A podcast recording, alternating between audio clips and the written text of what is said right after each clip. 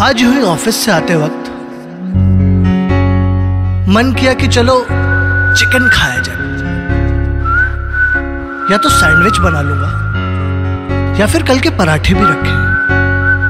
उनसे chicken roll बना लूँगा। खाने के ख्याल में गुम, मैं कसाई की दुकान में पहुँचा। सॉरी चिकन शॉप में पहुँचा। और बोला, भैया 600 ग्राम बोनलेस चिकन पैक कर दो। दुकान के मालिक ने हाथ से इशारा किया तो एक जवान सा लड़का अंदर से निकल कर आया। उसके सफ़ेद बनियान पे कई खून के धब्बे थे और हाथ में तो खून की अलग अलग परतें जमी हुई थी। उसने बाहर रखे पिंजरे में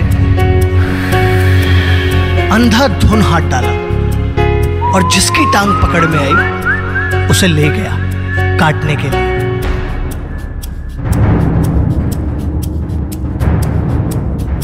छोटे से पिंजरे में इतने सारे मुर्गे देखकर आज मुझे थोड़ा अजीब सा लग रहा था। हालाँकि बहुत बार देखा है मैंने ये सब। लेकिन इस बार शायद कुछ समझ में आ रहा था।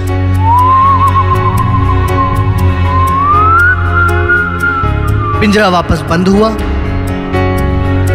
तो बाकी मुर्गों ने राहत की सांस ली और वापस पानी पीने और दाना चुगने में लग गए।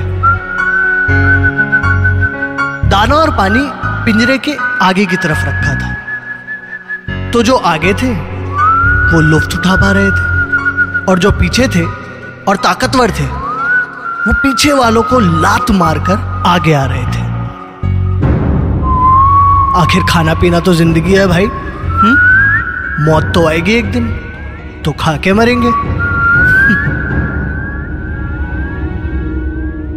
कुछ और सोचता इससे पहले मेरा ऑर्डर तैयार हो गया। मैंने दुकानदार को पैसे दिए और घर की तरफ़ निकल गया। मौसम अच्छा था तो एक बियर भी उठा ली।